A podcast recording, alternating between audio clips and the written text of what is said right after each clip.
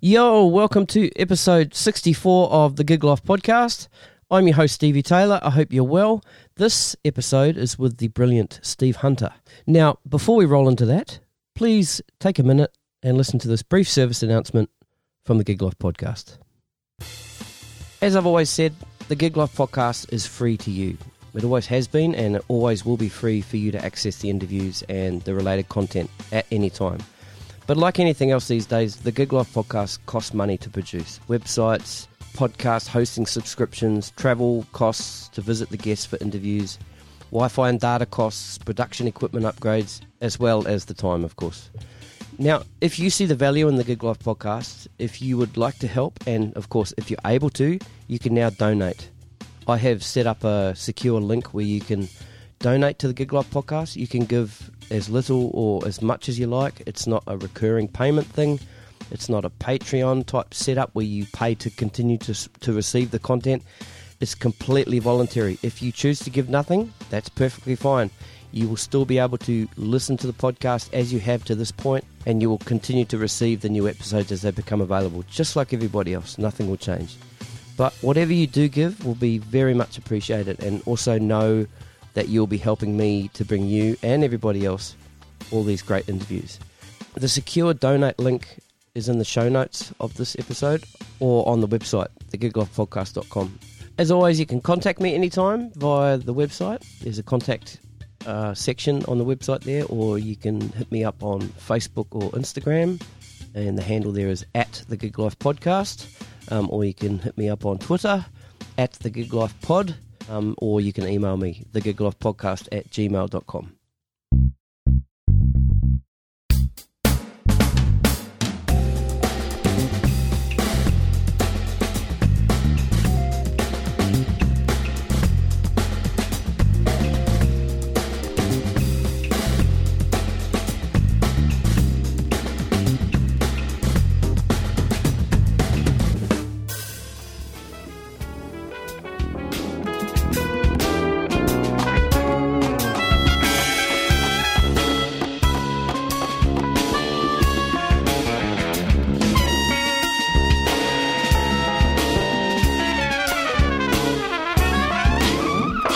My guest today is Steve Hunter, a renowned virtuoso of the electric bass, a prolific songwriter and composer, and Steve has also been a bass teacher for over 20 years.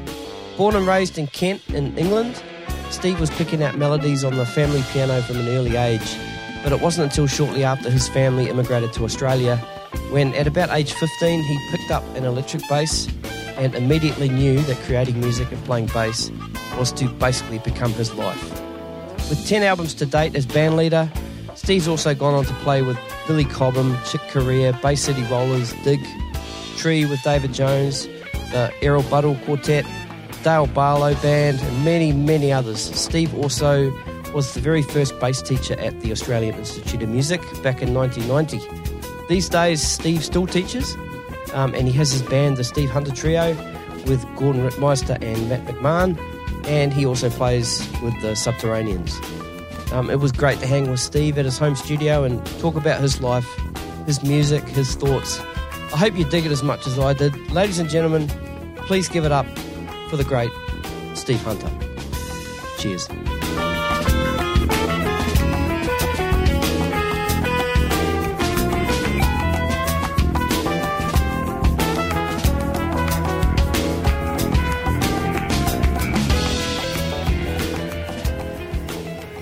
All right, I think we're rolling. Okay, Steve Hunter, welcome to the Gig Life podcast. thank you. Thanks for having me. How are you, man? Good. Good. Yeah, thanks for having me at your house. Yeah. Um, if you see me look down at this every now and then, I'm just um, double checking that it's still recording and Cool. all that sort of stuff. Okay. Yeah, cool. Um, all right. So what's a what's a day, a week in the life of Steve Hunter in October 2019? So 2019, well, it'd be uh, four gigs, I think. It's four gigs, I think, this month. They're all Right. Steve Hunter band gigs. Yep. That's a, that's a trio. That would usually be this month. It's had, it's it's been a different drummer. I'd usually have Gordon Rittmeister, but he's got a busy month, so I've, I'm using a different drummer for this month. But that's myself and Matt McMahon on the piano. Yep. and um, So you, Gordon, and Matt are the Me, Gordon, and Matt is- as is the trio. and I Occasionally add somebody else, Yep. but that's the core band I've had for the last, well, this year anyway. For the f- four years before that, I, I had a horn in the band as well, but I decided I just wanted to cut back to trio for a bit and just Yep. do a bit of that. Yep. Was that out of necessity? No, not really. That There just were- change of music. Yeah, it was. A, I had a quartet with the horn in it, and uh, quite, there were quite a few gigs that the horn player couldn't make. So we go, okay, well, that's cool. We'll just do it as a trio. And then I started really just enjoying it as a trio. Right. Mm. So I thought, oh, well, maybe I'll just run with that for a bit. So I think of all the bands I've had over the years, I don't think I've ever just had a trio actually. So I was just Right. really enjoying enjoying doing sort of trio gigs with Matt and Gordon. Yep. And uh, that sort of basic lineup of the band's been going for. I've been at Lazy Bones with that band for the last five years. We've been, I've been resident there for five years, and uh, for the last three years it's been with that lineup. And then two years prior to that, it was the same, except Andy Gander was Yep. on drums, and then he moved up to uh, Brunei, and then then Gordon stepped in. So that's sort of that's mostly what I do. And that's the sort of yeah, that's what I hinge m- my musical activities on. Basically, what I wanted, my thing. Yep. But then I played with a band called the Subterraneans and um, and other various sort of bits and pieces and bits and bobs. You know, Right. So who's the Subterraneans? I've heard the name. I'm just not not. Sure it's who's in led it. by a saxophone player called James Ryan Oh yep yep. and um, has a guitar player called Michael Coggins and. Uh, a drummer from South America called Giorgio Rojas, Uh-huh. and Amazing uh, percussionist too. Eh? Yeah, yeah, he is. And then it's got a percussionist as well. Ico, Oh right. Okay. Ico plays percussion as well in it. That's and that's nice. Right. Pat Powell sometimes sings with us. Right. We're doing a gig uh, next, well, the week after next with Ray Thistlethwaite, Oh yeah. Thirsty Merc guy, with us. He comes and does a thing with us sometimes. Yeah. Are you on Instagram at all? No. Ray Thistlethwaite has one of the funniest Instagram accounts. Oh yeah. Oh man, It- yeah. If you ever get a chance to, to browse any of this stuff, it's just all off the cuff and Yeah, yeah. hilarious. I see some of his um, Facebook things. Similar He's sort of a stuff. Fast-minded. guy. Fast minded. If something just pops in his head, he just picks up the phone and Yeah. you know it'll Yeah. be next morning straight after a gig and it just he'll just ramble. It's it's the best. Yeah. Yeah. He he loves that. He loves playing that game with himself. Just I think, just think fast and That's it. see what happens. See what improvise. happens. Yeah. But he's uh he's getting a little bit more popular out of it too. Is you he? know? Right, yeah, yeah. yeah. Oh, cool. Yeah, yeah. Awesome musician. Eh? brilliant guy. Yeah, yeah. Um, are you teaching? I am. I, Yep. te- I teach quite a bit. I teach here, Yep. and um, I teach for the conservatorium music. Yep. the- for the jazz department there, I teach the sort of bass Yep. uh, one-on-ones. Um, I teach for UNSW, University of New South Wales, and uh, and actually on Wednesdays I, I teach out at a, uh, a Catholic boys' high school for half a day as well. Right. So I do you know a reasonable amount of that. Right. Yeah, So the the music you're um, teaching at the con yeah. um, is that uh, like a, syl- a set syllabus or Uh, it's sort of both. by, by yourself or by by the con that you're having to teach these? I'm yeah. just, I, don't, I don't know. I, did, don't I, I have understand. nothing to do with setting the syllabus at all. Okay. Um, they they do have a, a set um, list of I think jazz standards or something that they have to check out, Right. and then I just do in, what's called instrumental studies, where it's just bass guitarists, because they have a double bass person as well, Craig Scott, but- which I don't teach, um, and they they uh, do whatever they want with me. Really, though, they don't necessarily go through those tunes with me. They can if they want to. Some of them do, and some of them just have other whole loads of questions, or they just they're just interested to see what I might be able to Right. show them that they hadn't thought of themselves, Right. That's cool. and just sort of grab from me what they can, and grab from another person whatever they can. You know. That's cool. Is It's it nice. like that at the uni as well? Or Well, it's part of Sydney Uni. oh, right. Yeah, the conservatorium is part of Sydney Uni. Right. Yeah. Yeah. Right. So it's um, yeah, it's a good gig actually. I like teaching there, and and uh, they're they're mostly the kind of most enthusiastic students, you know, the Yeah. sort of young players, sort of twenty years of age, around sort of you know eighteen to twenty five sort of years of age, and they're into it, and they've got time to practice, and Right. oh, I, I, I like I like That's- that sort of. That's rewarding teaching. Yeah, man, it really is. Yeah, That's cool, man. yeah. All right, well, let's roll back to early days. You were born in Kent, I England. was born in Kent, in England, in the uh, year of the Fender, is that right? the year of the Fender Jazz. The Yeah, year, yeah. year the Fender Fender jazz, Jazz. was invented. That's right. Yeah, yeah, 1960, yeah. Mm. yeah. In Kent, southeast England, in yeah, 1960. Yeah, and emigrated here. Yep. But, uh, Well, let's stay back in England for a bit. So, Alright. what was what was it like growing up? it was, um, Was it music? It was Music all around. Sorry, mother and Yeah. father musical. My mother's side of the family's musical. All Yeah. the uncles sort of played a bit of guitar. None of them were professionals, Hmm. but they played a bit of guitar. My mum played piano. Um, there were act- there was an actor in there, and this sort of creative side of the family. You know, Hmm. my grandfather played some cello. Um, but yeah, they're all, all sort of self-taught. Hmm. Um, so we had a piano in the house growing up, which which I diddled around on, but didn't have any you know formal lessons or anything. But I was pretty good at picking up melodies and things like that. Right. A lot of music in the house. My my dad was didn't play music, but they they uh, they played music a lot around you know records Right. in the, in what, the house. Kind a of, lot. what kind of stuff? Vast Re- variety. pretty array of varied, yeah, pretty varied. Like Stuff. Yep. which I think is probably the case with most families around that time, especially we, the kind of where I was. They they had like maybe thirty LPs or something, but they would be really varied. There'd be like um, some musicals, like I don't know, like West Side Story or something, and then there would be some uh, Beatles, some Bill Haley and the Comets. Um, there'd be like uh, Burt Bacharach. Um, and even a little bit of classical stuff like uh, well strangely they had Rite of Stravinsky's Rite of Spring Peter and the Wolf um, yeah so it was pretty some of that British that sort of pommy jazz thing like Kenny Ball and his jazzmen bit a little bit of that yeah so yeah that pretty much And of course, the Beatles, eh? and yeah that, that was omnipresent yeah Yep. no.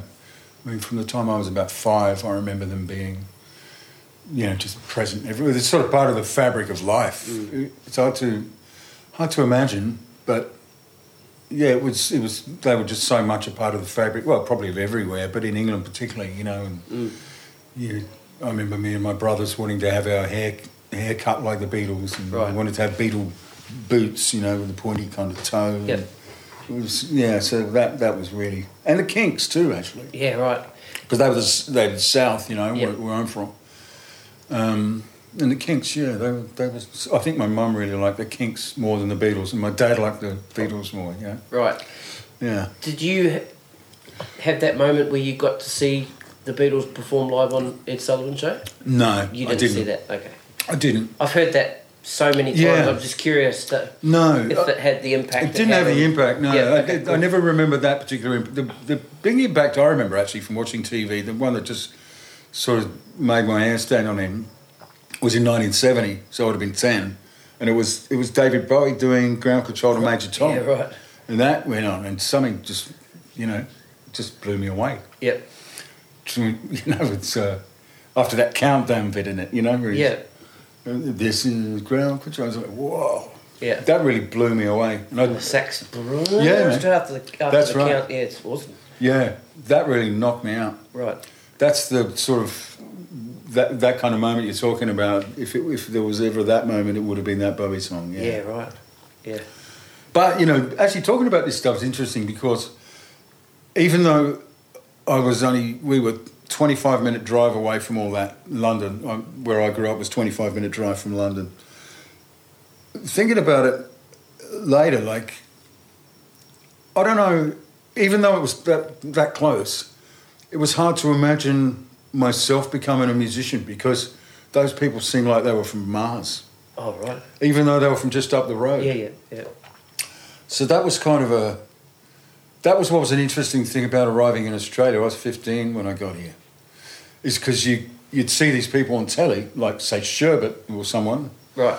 and then you'd see them. They were at the pub around the Right. So corner. that, that, yeah, it was very close, and you go, oh, that's those dudes that were on Countdown, and they're just there, and, it, and they just seem like regular dags, just like just Right. like I was, and it seemed like it's I don't know, it made it more real somehow that that you could be a musician yourself and you didn't have to be like from Mars, you know. So did that like scare you off? Well, it, it didn't. It wasn't that it scared me off because because at ten I wasn't really thinking about being a musician Okay. anyway. But but uh, I think it, it wouldn't. Yeah, maybe it would. have I, mean, I don't know if scared me off would have been the way to, I'd put it, but just not real, not real. Because I'm from a working class environment, and uh, you know most of the people that were, were around where I was were were um, manual workers. You know Yep. and uh, they didn't they didn't dress like David Bowie or Mark Bolan. Okay. Or, you know, Yeah. it's kind of so it wouldn't it wouldn't have seemed reasonable for somebody from that sort of environment to to suddenly go, oh, I'm going to be a musician. You know, Right. that's just something you do at home. Right. That's fascinating. Yeah.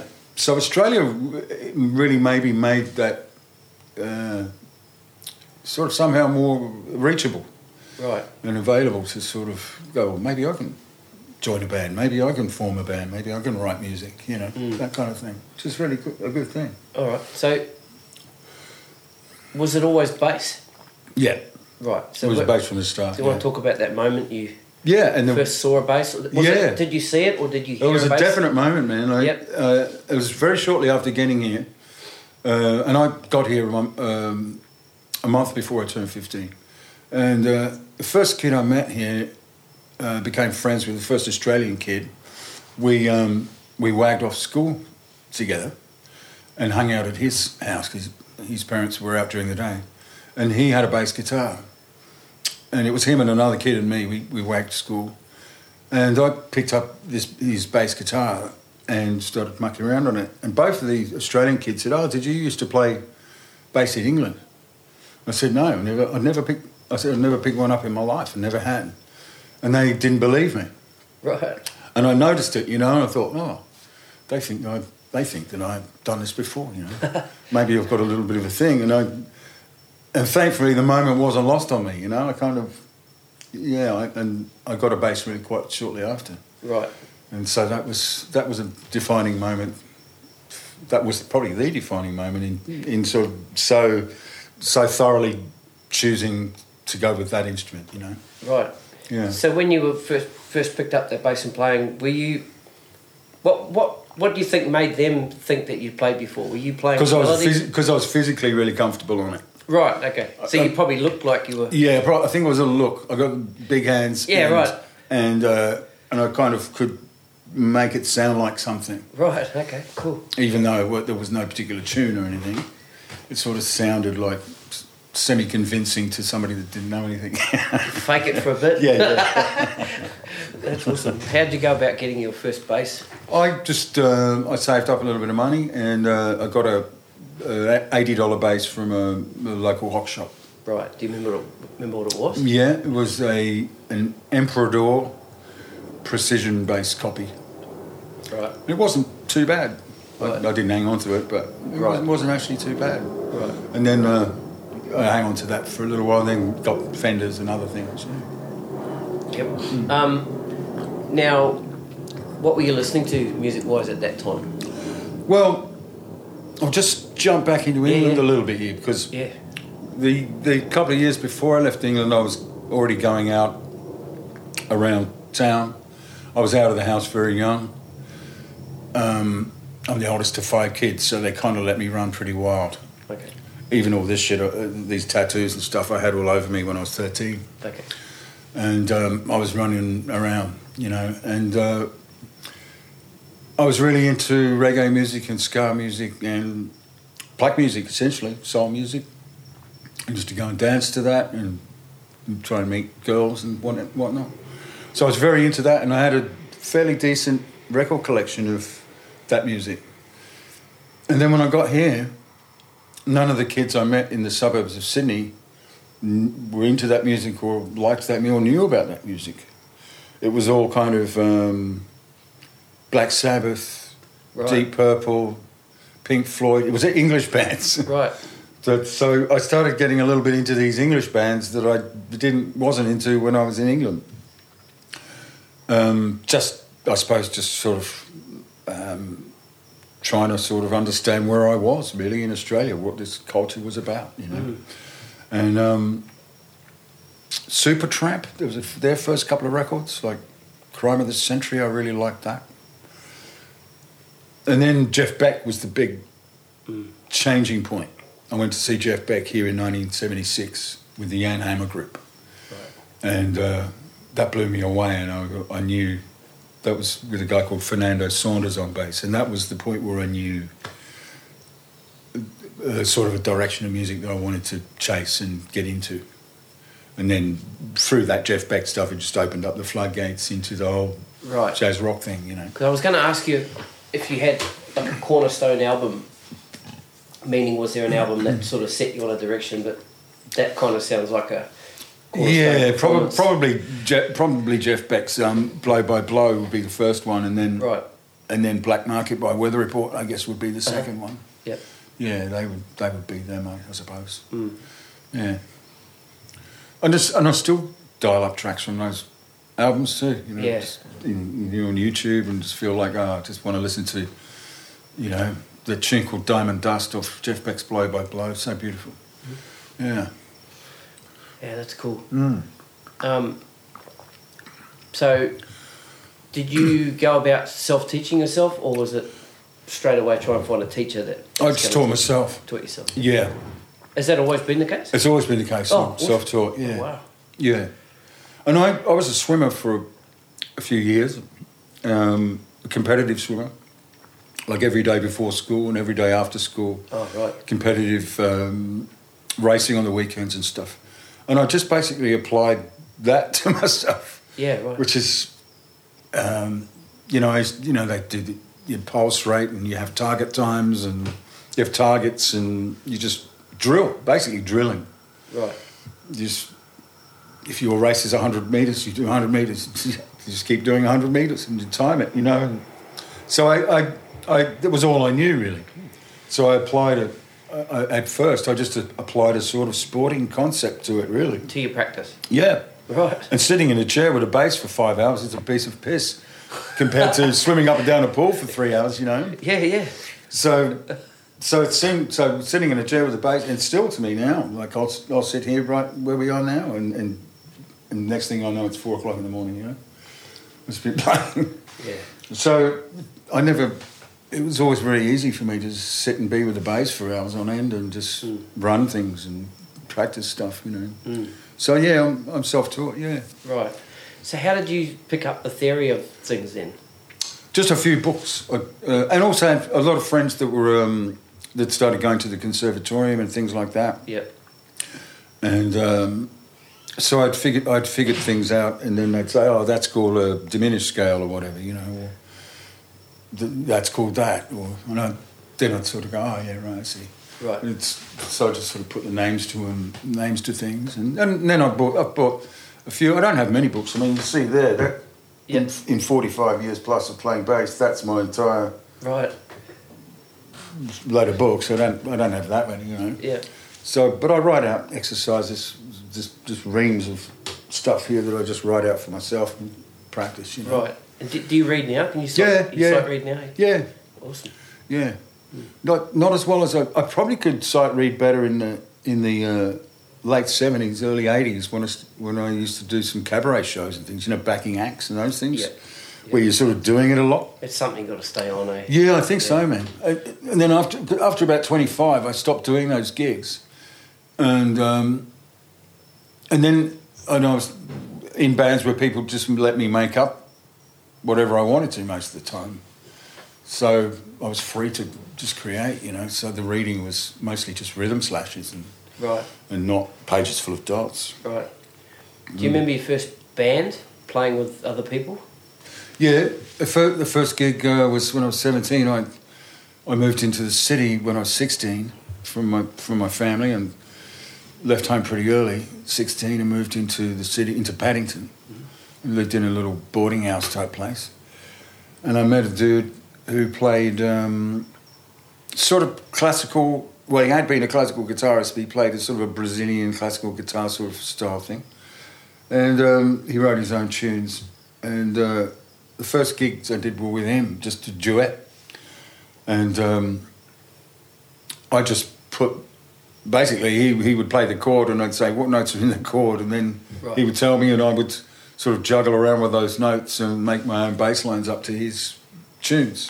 It was sort of cla- classical Brazilian sounding things. And we played at a venue called the Roxy, which was at the Five Ways in the uh, in Paddington. Right. And uh, they were the very first gigs when I was 17.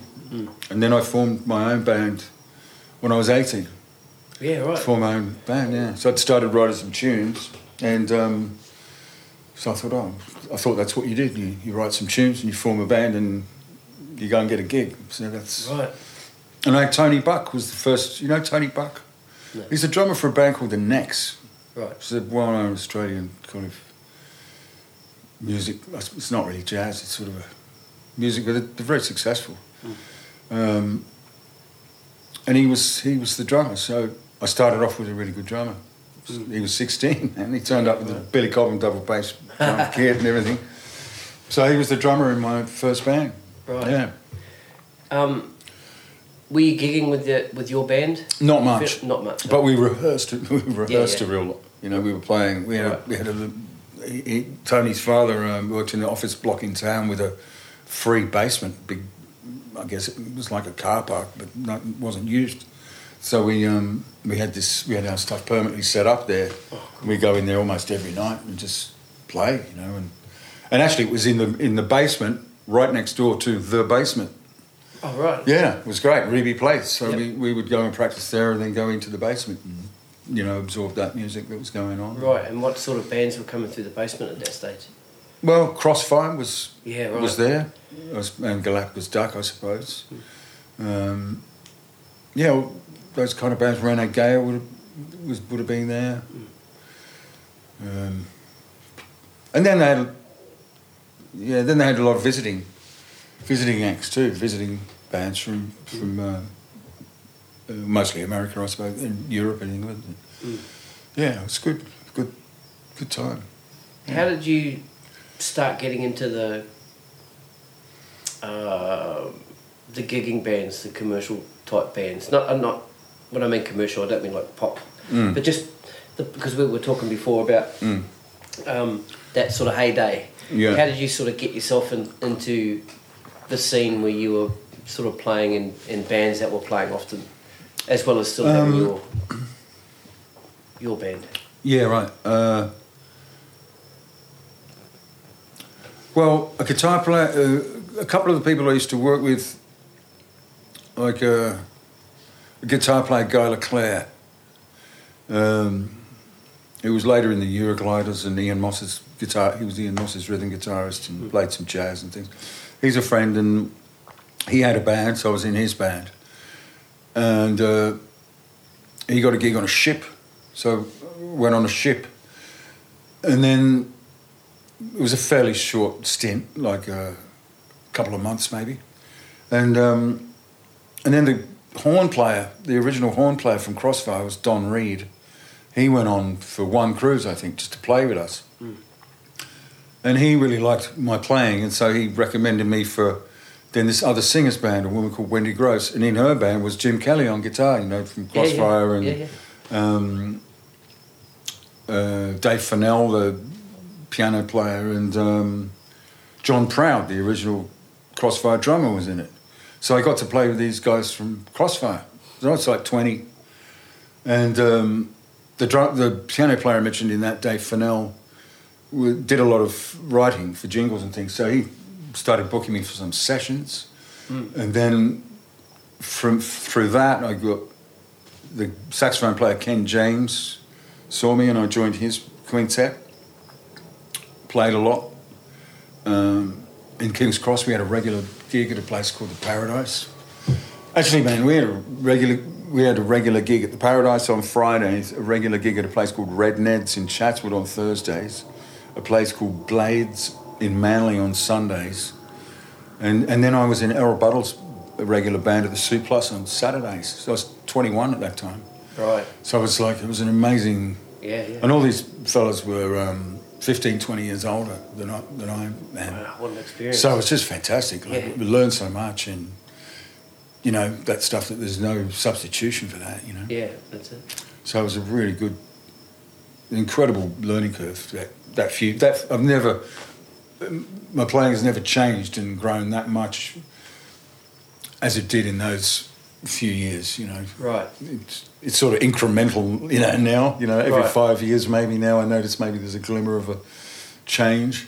Right. But, but it was just rocketing back then. Right. From that, yeah. I- In in what kind of way? just sort of maturity, like ma- maturing and um, knowing when to. Well, it took a li- bit longer than that to know when to shut up.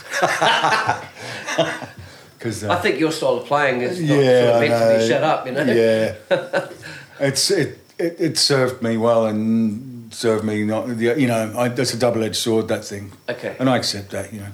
So, did in saying that, did you get onto gigs where um, you didn't stay on those gigs because they thought that you were overplaying?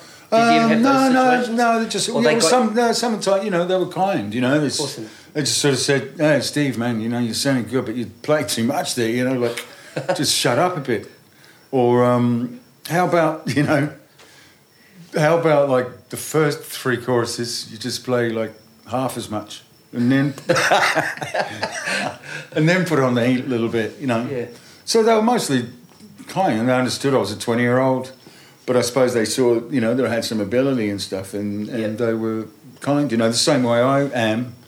If I hire a young dude now, you know, if I get if I hire if I get a young drummer now, um, and you know, sometimes I, that's that's happened quite a lot in the last forty years, where I've got a musician that's substantially younger than me, and I can almost tell they go, "I'm doing Steve's gig. It's a fusion gig. I can play everything I've ever wanted to play on every other gig." you know, Yeah, right. And in a way, they sort of can, but it's like, well, hang on, man. There's just a you know, space for you'll, it. you'll get plenty of space, or you'll get plenty of room to play on my gig, but just. Let's just sit back on it for a bit. Let's just simmer and not just not burn all the time. You know? Yeah, that's cool. Yeah. Yeah. So that kind of thing. Yeah, Yeah. yeah. Um, now, during this time, your own band is still Yep. cooking away. Yep. When did you start recording with your with your own band? Mm. Well, I did a couple of demos, but the first album I did under my own name was 1986. So I was 25, Okay. and I had a bunch of tunes, and I had a band that had been going for a while, and it was a cool band. It was a good band. It was Andy Gander on drums, and Carl Orr on guitar, s- Craig Walters on saxophone, Kevin Hunt on keyboards, and, and myself. And uh, we went in and yeah, made a made an LP. Right. Yeah. That's self funded. yeah, Yep. did it for did the whole lot for uh, about four grand. Yeah. Right. Yeah, A lot of money back then, It though. wasn't quite a lot of money, but it Yeah. was what I figured. You know, like it was just something I'd wanted. it- Again, it was coming back to that almost na- like naivety, where I always thought that's what you do. You you learn an instrument, you write stuff, you form a band, you record music, you put it into the world to see what may or may not happen. And what happened? Or Well, what- I what- or pressed what the- I didn't pressed a happen? thousand LPs and sold them. Yeah. Right. and that was good. That was cool. You know, I was happy with that. Um, what about playing and touring off the back of that? Was there a scene? No, Same I, for you? I didn't even try. I, I, okay. I didn't have the. I didn't have the kind of. Uh, I didn't have the business jobs, or or the sort of. I suppose I would have liked. I would definitely would have liked to, but I still didn't have the. You know the chops to sort of business wise to sort of. Beyond getting on the phone to local gigs really and getting them then then a few years later I did. A few years later I, I did, you know, other albums and was getting other help and had record labels and and that kind of thing, you know. Um, now, you got to play with uh, Billy Cobham, Yeah, right? So how did that come about? that came about. Um, well, Carl Orr rang me to do it, so I'm not sure how it came about on his play. Um, what year was this? 1990. 1990. Okay. Yeah. And uh, he just rang me up one day and said, "Hey man, do you want to do you want to do some gigs with Billy Cobham?" I said, "What?" And he said, "Yeah, Billy's coming out here in April, um, and we got the gig." It's like, man, great, fantastic. So that was that was it. Billy came, and sure enough, we we rehearsed and did the gigs. Right. It was amazing. What's he like as a person? He was he's he's a nice man. He's sort of yeah, he was nice. He was he was cool. He was great. Yeah. Not a not incredibly talkative or anything, you know. Right. And he let you just he let you interpret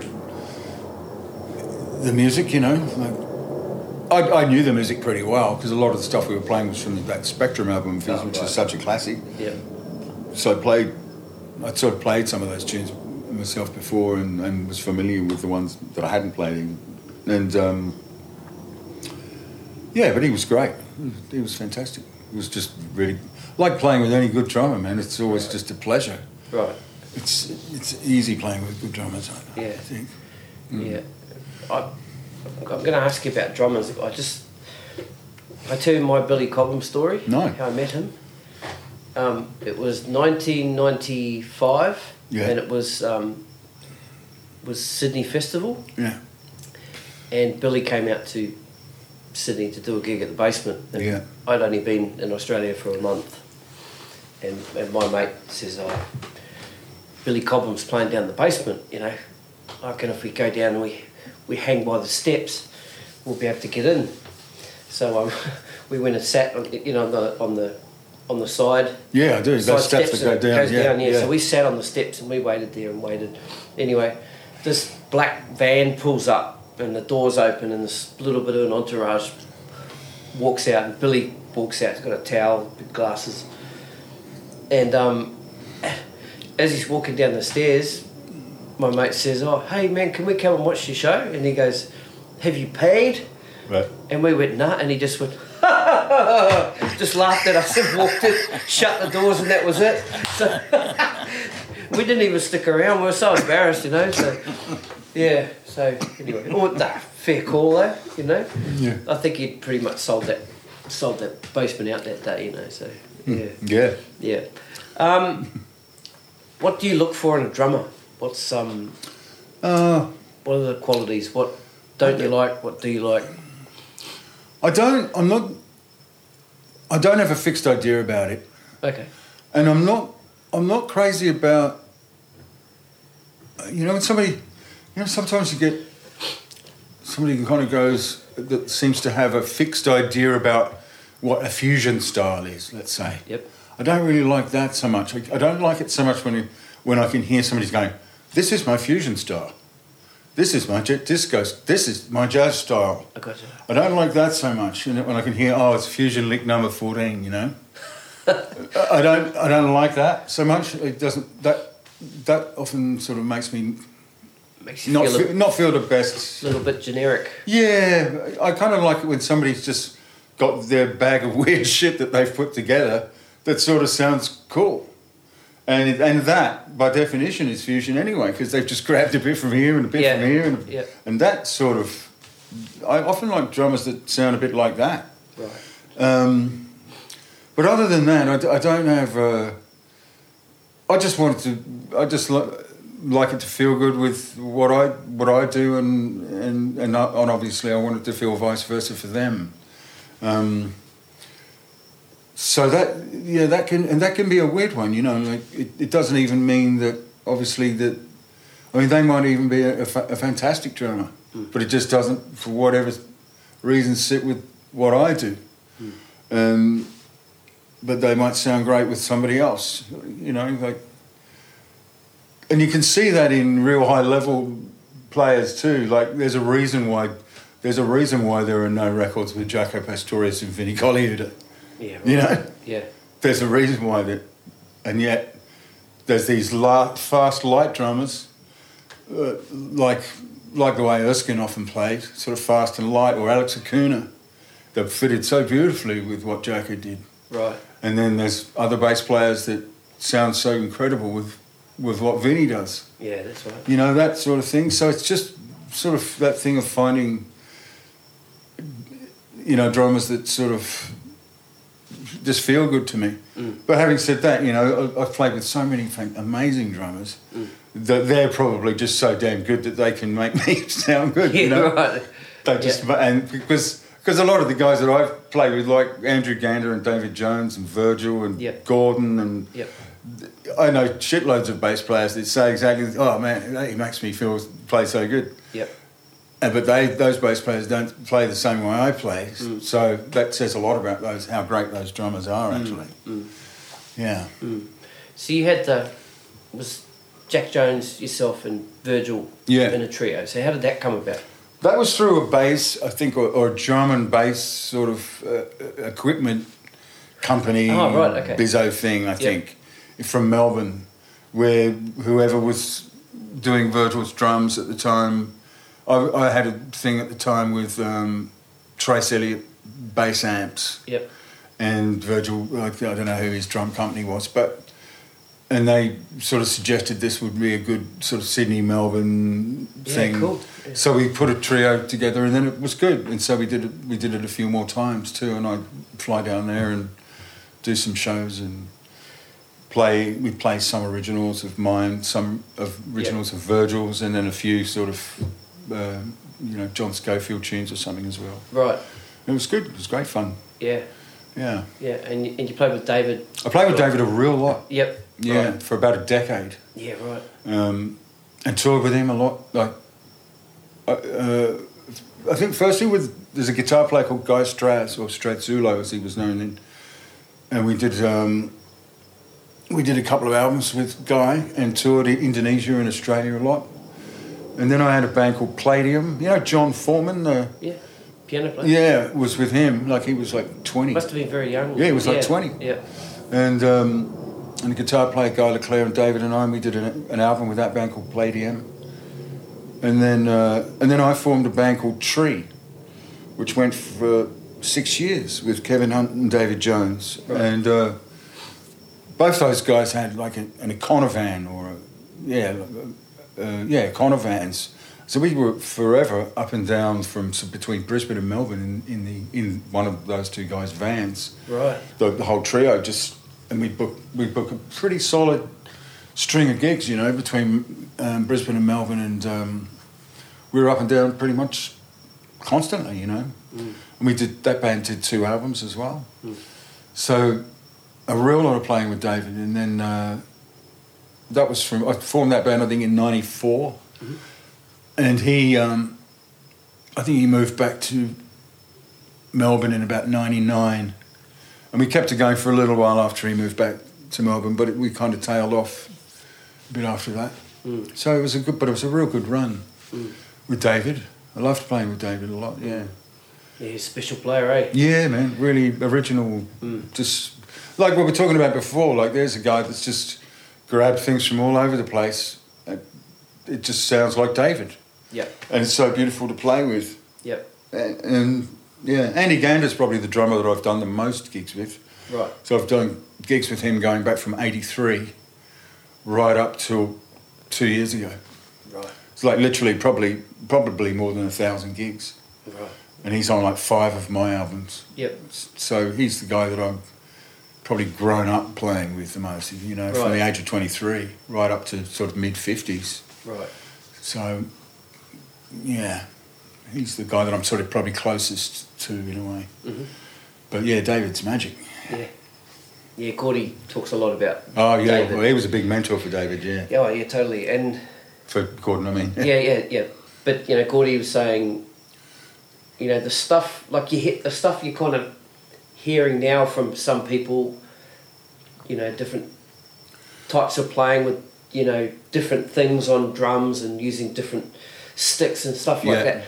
It, it's kind of like it's kind of coming to the forefront now. But David was doing that stuff way back. yeah, thirty years ago. Yeah, That's right. yeah, Yeah, that was fascinating. that's right. Yeah, Yeah. it's yeah, that's right. Yeah. Thongs on sticks and Yeah, th- that's Mm. dish it. mops and Dish mops, yeah, all yeah. sorts of stuff. Yeah. Yeah. ping pong balls. Yep. on sort of uh, On the skewers. Skewers. Yeah, and you go, whoa, whoa, whoa, you know. Yeah, incredible. Yeah.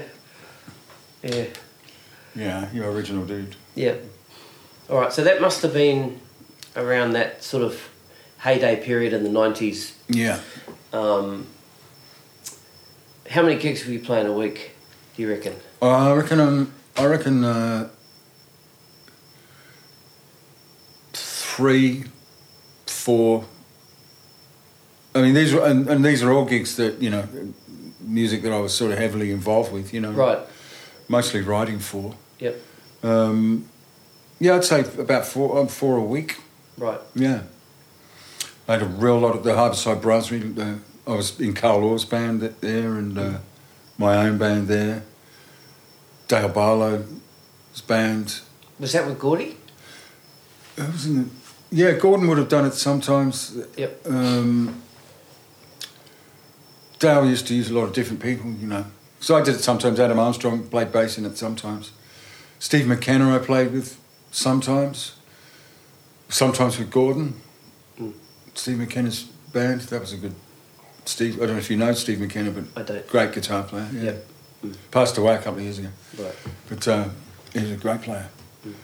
Um, no, it was just a great period. Yeah, Jackie Ozarski had his regular band down there on the Saturday nights. and It was a good scene. And then I had a regular gig at a place called the Strawberry Hills Hotel, Surrey Hills. I got a regular Thursday night there, which I had for ages. And uh, that went, yeah, that went for, for ages. That, that was just playing my stuff. And um, and I was also in a saxophone player called Mark Simmons, who's a bit of an, a legendary Australian sort of jazz dude. I was in his band, playing a sort of more jazz end of the thing, not so much electric end of the thing. So I was Right. playing more the jazz end of it. And in a way, my focus shifted a little bit. Um, I mean, it's a little bit a, a bit overly simplified, maybe, but it, a lot of what I started to get into, the way I started to think about playing, was a little bit more jazz rock rather than rock jazz, if you get what I mean. You know, sort of thinking about that improvisational end of it a lot more, and, and in a way, I still kind of lean towards that end of it. Right. Sort of, it's a bit more elastic, a bit more jazz oriented than. There- There's very, very little sort of West Coast fusion vibe in what I do. There's Right. probably none of that actually. Right. Yeah. What about fretless? Were you playing fretless? Yeah, I did. I played Right. fretless really early. I played one for like four or five years, Yeah. Right.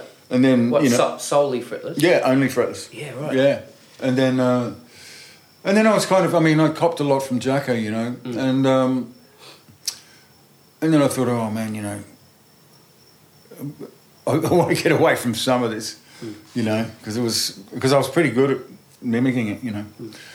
Um, also, I kind of actually realised that the area of the what he was in, was doing because a lot of you know there's a lot of areas to Jacko, you know.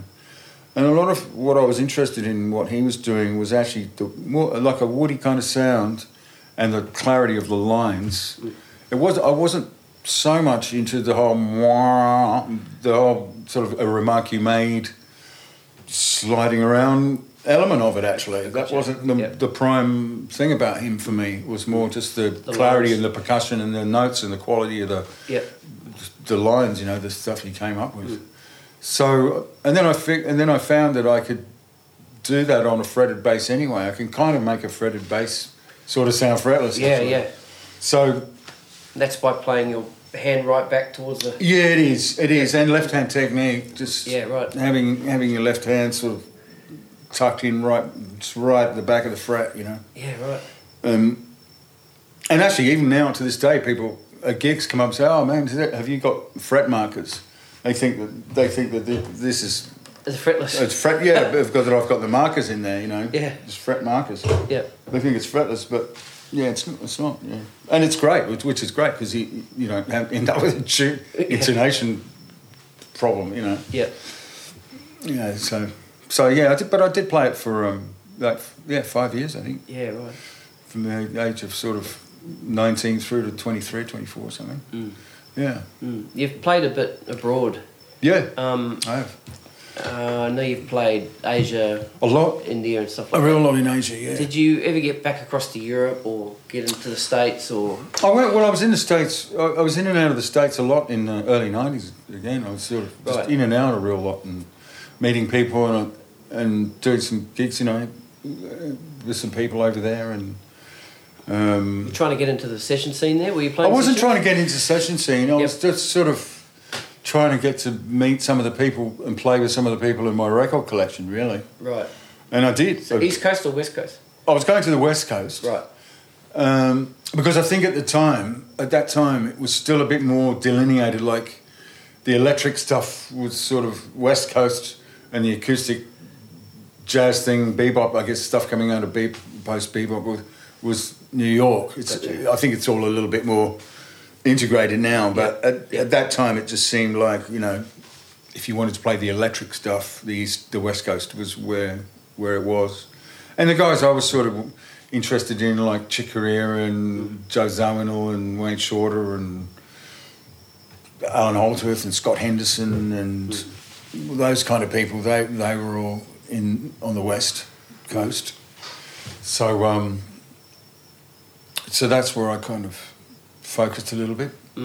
Did, Have you ever played? Did you ever play um, upright bass? Nah, I know. I, Always been electric. Yeah, Like- I had a shot at it. Like, well, I I had a friend leave me one. A, f- a friend, uh, a bass player friend, who did a tour. He was went on tour playing his electric, and he left his acoustic bass with me for like four months while he was away on his tour, just to look after it really, Right. and and sort of check it out if I wanted to while he was away, and uh, which I did, and uh, I just quickly realised it was a completely different beast. Yeah. And I, I know, and, and even there, though there are those people like, I don't know, like John Patitucci who can be amazing on both. I just knew pretty quickly that I just felt like if I was going to be on this, I'd be robbing time from the electric and Okay. vice versa. So I pretty quickly made the decision. I'm, I'm just going to. Yeah, I'd end up, I think, sounding half-assed on both, you know. Right. And I, I would rather. And plus, I love the electric bass. So I- Yeah, yeah. yeah. So Speaking of Petitucci, Mm. I will try that again. Speaking of Petitucci, um, and you also mentioned Chicory before. You played with Chicory. Yeah. Yeah. Right. I did. Yeah. Right. Now, what? Around what time? What, That what was year first that? time was uh, '89. Yep. and then uh, again in 90 late 90 Mm. yeah which was an amazing experience you know like, Mm. um, yeah i'd been writing to him since i was like 17 Yeah. Right. i wrote to all those guys That's cool. because at that time you could on the you know on, if you remember on the lp covers a lot of them had places where you could sort of write to Send them fan letters and stuff. Yeah. Yeah. Yeah. and so I used to write to all of them. I don't, I don't even I don't even know why really. I don't know what I was expecting, but um, he was one of the ones that wrote back. Some of them would write back like just uh, like send like a glossy photo of themselves signed or something, you know, like Stanley Clark did that. Yeah. He's like, Stanley. So- but Chickering, you know, he wrote back and it was sort of an encouraging letter, you know, like I sent him a cassette, you know, and it was sort of an encouraging letter and stuff. And then I send more, you know, and he encouraged me to s- send other stuff, you know, and s- which I did. And then um, I sort of, so I established this sort of uh, mail, you know, relationship by mail. And, um, then I was then I went to uh, I did an album called Home Base in uh, 1988 and it was really well recorded um, did it at 301 and Right, um, your your album. yeah, it was Yeah, my album yeah, called Home yeah, Base. Yeah, Home Base, yeah. and it and um, was was beautifully recorded and had Andy on drums and Dale Barlow and I wrote these nice, sort of very concise tunes. They- And actually, well, thinking back on it, there were quite a few of them were quite Chick Corea sort of oriented, you know. Um, and I went then I went to LA and I met his manager, and then Chick invited me to do this one gig. Um, which I did, and then uh, he invited me to do like three or four others. And um, the, the Electric Band was already happening at this time, so these were gigs. Um, these were gigs that were while the Electric Band wasn't playing. They were just it was just billed as Chick, Chick Corea and Friends, and it had Tommy Breckline on drums. Do you know Yeah. Tom yeah. Breckline? Yeah. yeah. He was the drummer. I've got cl- I've got um, recordings of those gigs actually. Oh, wicked. Yeah. Disc tapes, you know, that were on cassette that I've got transferred onto the Great. onto the um, CD. And uh, yeah, Tom Breckline was on drums, and Mark Isham was played electric trumpet. It was fantastic, man. And he invited me to contribute a tune to the to the tour, you know, to the Oh, really? trip, and and then uh, so it's just a little circuit, just a a handful of gigs, and then we did exactly the same circuit the following year, exactly a year later. So This is flying in and out. yeah, Yeah. yeah, and I was in and out quite a lot. Right. And I did gigs with Maxine Nightingale at that time. You remember she had it, she had a famous song called I think it was I Never Can Say Goodbye. Was that her? Oh, yeah, yep. Um, and Gail Moran did some gigs with Gail Moran. She's Chick's wife. She was also in the Mahavishnu Orchestra. S- Did some gigs with her. Mm. Some other, you know. So I got to do a few things, you know. Um, but at the time, I, I had well, I had one young kid already. Okay.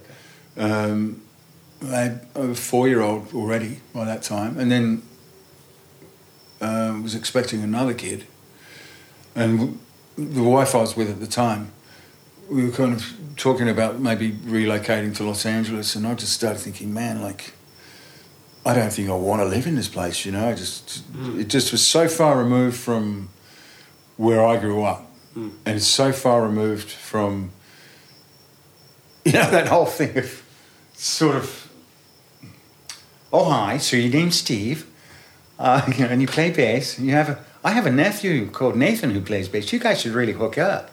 And it's kind of that way of talking and being is just so far from my psyche, you know. Right. And I just thought, man, I can't, I can't pretend that I want to be here, you know, as much as I kind of want to be around some of these people. Yep. And I just made the decision that um, I wanted to live here. I knew I didn't want to live in England.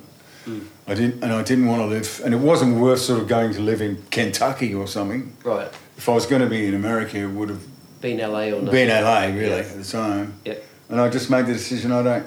I want to be here. I like. I like living in Australia. And that if anything, you know, is going to happen outside of these shores with my so-called career, it's going to happen. It's going to happen from here. And if it doesn't, fuck it. I mean, I'm still getting to play with Andrew Gander and David Jones and James Muller and Yeah. anyway. I mean, Yeah. it doesn't. You know, I'm happy. play. Yeah. I'm completely happy playing with those people. You know? Yep. Yep. So I get to do what I I get to re- write my music, record my music, go and play with my band, and do my shit anyway. Yeah. I don't need to be in Los Angeles really to do that. It's- Yep. And a, and a, quali- a, a certain quality of life is, is really important to. I think it's important to everyone. I, I can't speak for everyone, obviously, but it's really important to me and how I Mm. Yeah. feel about my life and my music. You know. Yeah, I was going to say, sort of Yeah. stunt the creativity a bit, you know? Yeah. Yeah. And the social veneer, the social veneer in, in Los Angeles is really thick, you know. Yeah, right. It's really thick. Right. And I'm not a fan of it. Hmm. So, and I'm not good at pretending. That's a good I'm thing. just not good at it. That's a good thing. Yeah. Yeah. Um, so, right, so once you made that decision that I don't want to live here anymore, when you left, did you ever go back? To LA. Yeah, or was that it? Uh, well, I, I, I can't. No, I probably didn't actually. Yeah, Hmm. yep, I don't think I did. yep. No. But I did go, I went to Europe. I went and lived in Spain for a year. Right, which was a different trip again. What did you do that was a there? bit later, you know. That was sort of that was in two thousand and four. right. Well,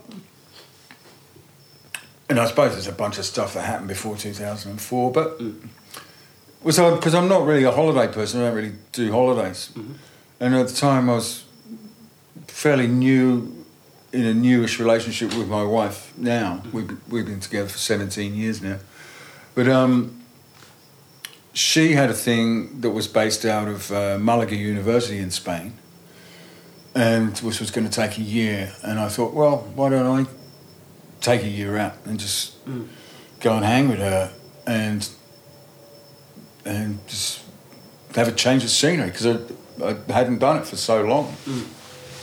And um, and I love flamenco music, and I've been involved with bands that are. I don't claim to be a well-studied flamenco musician. Again, it's just stuff that I've Gotcha. grabbed from Paco de Lucia and Chick Corea, and you know, I've got a, a little bit of a feeling for that music. So I thought that would be interesting. Go and live in Andalusia for a year and um, just Get- absorb a bit of that vibe. Get your ass kicked. Yeah, By the yeah. pros. yeah, yeah, and and just experience something different for for a year. So that that was kind of nice, just being being in Europe. And I've got the English passport, of course. So I, Mm. I could do that, you know, I could live, live there and hang there and Yeah, didn't need any visas or anything like that. that's cool. Yeah. And as it happened at the time, I kind of, um, I could afford it because I just got this really great thing from the Australia Council called a uh, an artist fellowship, which was eighty grand. Fuck. Yeah, it was which they grant to people that have done you know that have done a lot and un, of, under their own s- steam, and uh, and are likely to do more. And I noticed I've noticed actually that they nearly always gave it to people in their sort of early forties, which I was at the time, because I, fi- I guess they figure he's got twenty years of shit behind him. and He's probably got another 20 years in front of him, you know? Right. T- So I, I, 'cause I know about ten guys that have been awarded that, and they were all they were all between forty and forty-five.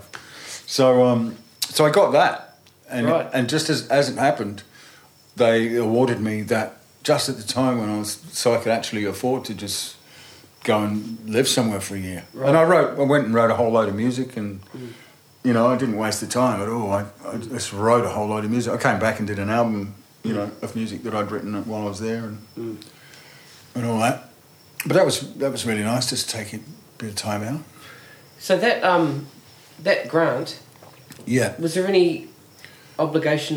Uh, It's not really technically a grant, actually, Steve. It's just called Uh, a fellowship, which okay. means there are not exact criteria that you have to fulfil. Like That's usually, what when I you get a was- what I was grant, about to ask. you You've- say, you've say, gotta "I'm going to give them spend something." forty dollars on this and hundred And I dollars on want the Uh, you to studio." Give, want you to give me an album. and- Yeah. uh, so nothing like Yeah. that. But It's just you- like, you- you- thank you for what you've done, and hopefully you can do some more. That kind yeah, of a little bit thing. more than that. It's Yep. it's it's here's an acknowledgement for what you've done, and also, but you you sort of outlay some plans. Um, So Yeah. you say, well, I'm going to do. I did an album of songs, for example. Of diff- I used seven different singers on it, Mm. um, and I wrote a load of songs with vocals, and it was nothing to do with sort of fusion and jazz and whatever Right. and I did a, a quartet record, which was open blowing sort of thing, and um, presented some other concerts with a larger group, and so I did I did things I did do things with it, and then there were things that, um, but you're also allowed to fail with this particular thing, you know. Right. Where you say, "Well, I tried that, and that didn't really work." Did you have to show it that show? That you were send doing you, something? you do you, you do a, you do submit a uh, what do you what do you call it uh, the end can't even think what the damn thing's like a called review type. yeah type at- thing. yeah at the very end of it and Yep. you, but it's it's not sort of saying well this you know I spent I bought this box of tea bags for that session you know it's not you're not having to account for it it's pretty it's more open than that Yeah. and you're sort of and you're allowed to to fail on certain things well I tried this and I, it didn't work and I tried that and here's the result and send them some CDs and whatnot that I did do Yeah. with the money and um, and it's and also it's okay to use some of that money just to live Yeah. because just to live for uh, say three months if you wanted to write say some big band charts or something you know you Right. can use it for food Right. it's perfectly okay within the within the uh, confine the the parameters of that um, that particular dosh you know Right. Hmm. Do they still give those things now? yeah Right. it's a hundred grand now Oh yeah right. Right. Yeah, it's still around. It, I think they. I think it's like a couple of year ago. It's usually the one to a jazz sort of oriented person and one to a classical person, maybe. Right. I'm not 100 percent sure about that, but I think that's. Mm. So they stay away from the pop rock kind of thing. pro- yeah, I guess so. Yeah. Yeah. Yeah. Maybe, maybe they don't. I don't, I don't Maybe know. they think that's not art. Yeah, maybe they think Po- that's not possibly. art. Yeah, quite Yeah. Mm. quite probably, and and maybe mistakenly or not, they think that there are other areas that are injecting money into that Gotcha. But I, I don't know if there are because I'm not really involved in in the sort of pop commercial music scene. I don't know how. Yeah, right. I never have known how that functions. You Right. know? Just on that then, did you, was there ever a stage where you were playing in sort of pop rock cover bands? No, never, never. never, done it. No. Okay, cool, man. So you, you're, you've always stuck to your thing. Yeah, I mean, in the early days, I mean, I didn't do that, but I did do other things like, well, ships and um, Right. theatre restaurants and backing acts. You know, backing cabaret acts and things like that. So right, I did. Right. I did sort of gigs that weren't playing music that I didn't want to do. Okay.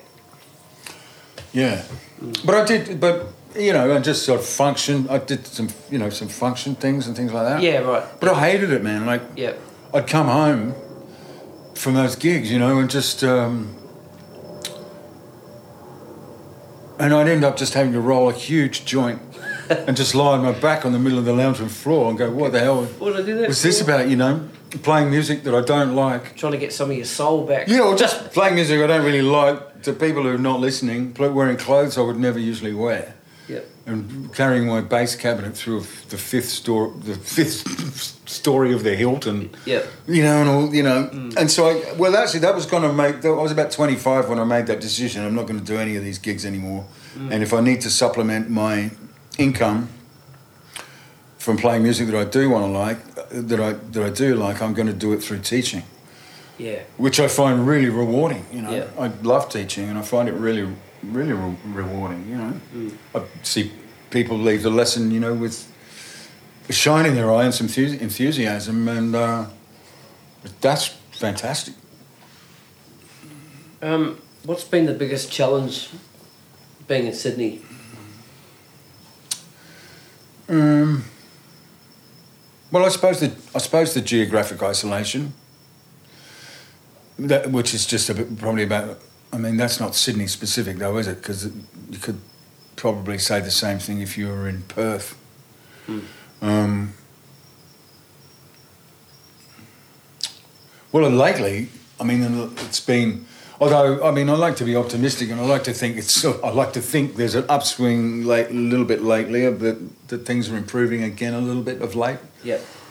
But yeah, I mean, the thing, the the the thing that baffles me, I suppose, into nutshell, it is, I can't think of another city in the world, Stevie, that's got five fucking million people with so little happening culturally Yeah. like five million people. Man, like all those the cities in Germany, uh, you know, a lot of those cities in Germany have only got like three million, Yeah. and they've got twice the amount of Yeah. Four, four or five festivals a month. yeah, You know? four- yeah, um, yeah, exactly, and a lot of clubs Yeah, yeah, and yeah. theatre, Yeah. um, ga- art galleries, um, cultural events for families, all sorts of amazing Yeah. just life, uh, just art, artistic life going on. Yeah. That thing, you know, like, and it's such a, a, a potentially an amazing place to have that happening. It's, you know, the weather's really great for it. Yeah. It's it's a nice city physically. It's it. I can't. I don't know how it went so wrong. I don't. I'm not a very politically. Uh, well, I don't chase it. I don't follow what's going on. I'm not parti- particularly politically savvy. But man, I, I just can't understand how that, that is the case. You know, because we know we have we know we have uh, artists to to make it fantastic. Man, I, I don't know. That's that's what I find the, the, is the hardest thing to cop with Sydney and understand about Sydney. Yeah. How 'Cause- many how many of your regular gigs have been directly affected by the these lock the lockout laws and stuff like that? Well, I think some of them. uh, It's hard to it's hard to exactly predict, but I think there's that thing that, that it's hard to predict because of things like say the lockout laws. Say there's venues that maybe have music say five or six nights a week. On Fridays and Saturdays, they'll have bands that are maybe catered more towards people that just want to go out and dance and have some fun. Yep. And so they would have maybe two bands on a Friday night and two bands on a Saturday night. And the cl- um, club would do really well. They'd have live music from, say, nine o'clock till, say, or eight o'clock, say, till two. And the club does it, makes a killing on those two nights. Yep. And so that allows them to then present music Tuesday, Wednesday, Thursday that's maybe, you know, a little bit more fringe. Yep. But the lockout laws then have affected their weekend, so they now only have the one band each on the Friday and Saturday night, and they decide to cut back on their midweek stuff. Right. No, so that so it's really hard to tell because because of that factors like that, you Yeah. know. Because they do because a lot of these venue owners they really they do like to support artists.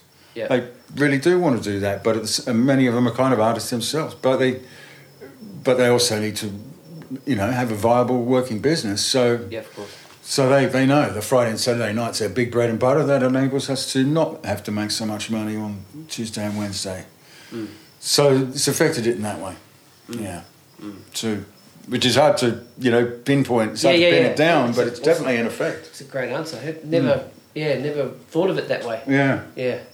Um, so, what specific area of bass playing have, do you find the most challenging? Uh, and I don't mean, I don't mean gigs and stuff like that. This is a question directly taken from the bass players roundtable that we had. Yeah. Yeah, just um, interested to get your take on it. You know, be it is it groove soloing? Yeah, what what do you find the, the, the biggest challenge? The reading, the writing. Uh, no, it's not reading or writing uh, or soloing. Or even. No, it's. Um, finding something that's interesting to me whilst. whilst not tripping the song over at the same time or the tune over at the same time. It's an interesting one though because actually, while I was reading, while I was listening to that your bass player roundtable one, um, which was which was interesting. Um, you know that thing, you know, where we say, and I- and I've said it myself, and a lot of musicians say, you know, you serve the song, you serve the song, and there's sort of truth in that, but at the same time there's a lot of ways to serve a song. Like Kate Bush's version of Rocket Man is really different than Elton's. You know, where if you go, well, serve the song, you kind of, it's, a lot of the time you kind of say serve the song, it's like, well, hang on, what did Dee Murray play on Elton John's version of Rocket Man? Yeah, right. But then you go, well, how about we do fucking Rocket Man like this?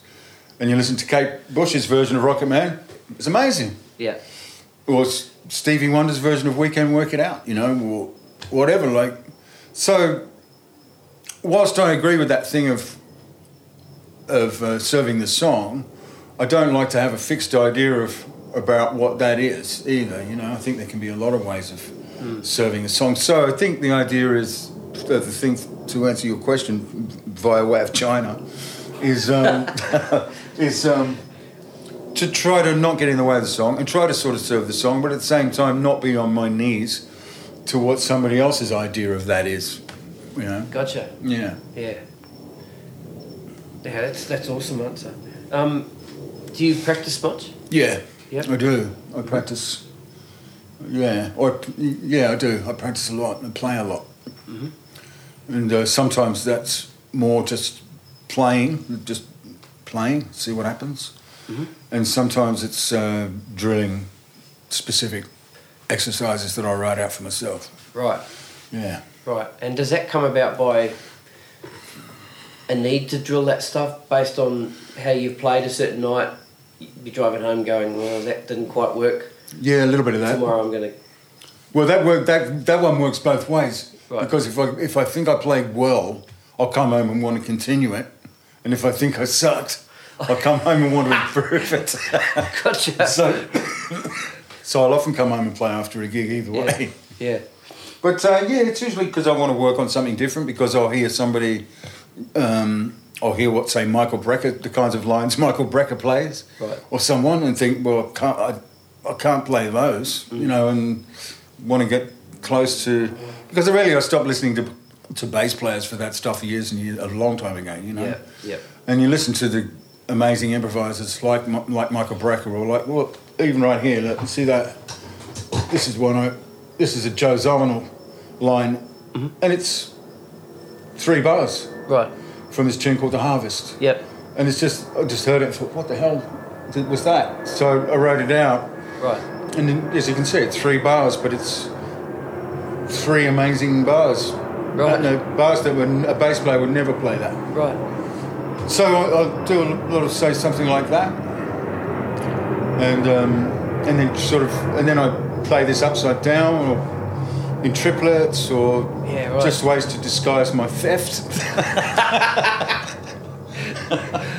That's great. And um, you know, so yeah, just work I work on things like that. Hmm. It- whatever, whatever um, comes to mind at the time. Yeah, that's cool. Yeah. Your kids musical? My my yeah, they're all kind of they're all kind of they've all got good rhythm. I notice they can dance. Sort of got, but the the youngest one's sort of leaning towards music. I think. I I thought my eldest son was going to be a musician, but um, he ended up being an actor. Right. And uh, they're all creative, you know. Yeah, they're all creative, but I, I don't know. It's hard to tell. Hmm. It's hard to tell because my oldest son, who's now twenty-seven, he had sticks in his hand from the age of two through to five, constantly drumsticks, and he had all these. We used to use my house as a rehearsal place, so he got to see Gordon and David Jones and Andy all the time in his lounge room, Yeah, wow. and he would sit there like glued to them Yeah. trying to tap, and I thought, oh, this guy's going to be. I would have, I would have bet my life on it, you know. But then when he, he was five, he announced that he wanted to be an actor, and that's what he is. Right. so, I, I- so I'm not going to, you know, I don't sort of, uh, I wouldn't bet on it anymore, having seen him. Are there any Australian bass players that inspire you? Yeah, there are, um, and I mean, when I was young, I used to go and see. Uh, well, by young, I mean like sixteen. I used to go out and see Jackie Ozarski play. He had a sort of jazz rock band called Buramiata, and I used to be inspired by seeing Jackie play. And then a little later, I used to see Phil Scorgi play, and um, he could do things that I couldn't do, and that probably no no one else I knew here could do either. You know, and so he kind of, in a way, Phil kind of made it made it real that again, like a local dude could play strings of notes. You know, Right. And so I put solos together and. Um, have those kind of chops. You Another know? reason why you don't have to be in LA. yeah. that kind of thing, yeah. Yeah. and then and then, but I'd see other people around. uh, Like Victor Round's a little older than me, maybe I don't know, maybe five or six years older than me. and I could see him, and there were certain things Victor would do. There was that period at the Paradise Jazz Cellar where I was working there. I was like 21 Mm. with Ken James's band, and Victor was working there with a band called Dumbala.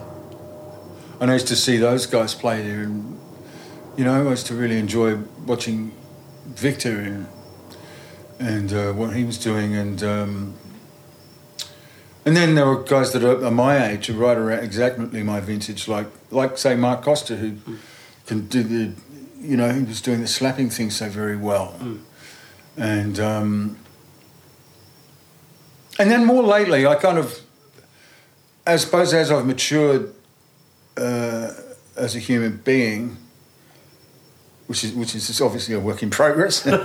is, um, I, I sort of admire people more and more. You know, I think t- if I'm perfectly honest about it, for quite a quite a long period, maybe 20 years, up until I was probably 40, there was an element of uh, competitiveness.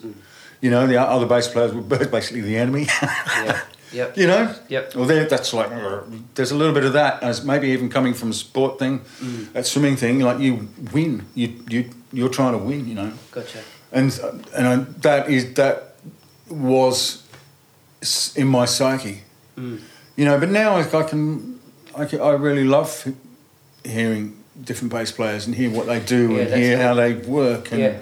like I saw Adam Ventura. Pl- Actually, I did we did a gig uh, uh, with Adam Ventura with James Ryan, the saxophone player, put a, Yeah. ba- a gig together a year or so ago, and he he got two drummers. And um, Who's the who's the um who's the married guy? Buddy. Yeah. Yep. Buddy and Gordon Yep. and me and Anna Ventura Right. and saxophone. Right. So two bass, two drums. It was so much fun, you know, and just hearing how Adam, you know, approached it and um had a different slant than myself and Gordon and Buddy had Yeah. but complimentary and everyone listened. It was really a beautiful thing, you know. So I, Alex Hewitson plays really beautiful bass. Right. Um, there's- Oh, did you you played for Dig? Did you? Yeah, but just depth. I You did. depth- a, yeah, depth for I used to Alex. depth for, for him when he Yeah. when he Right. couldn't do it, Right. which was a which was a different gig. Yeah, I, I was never in the band, Right. but um, But I probably did about 10 gigs with them all up. Right. Yeah.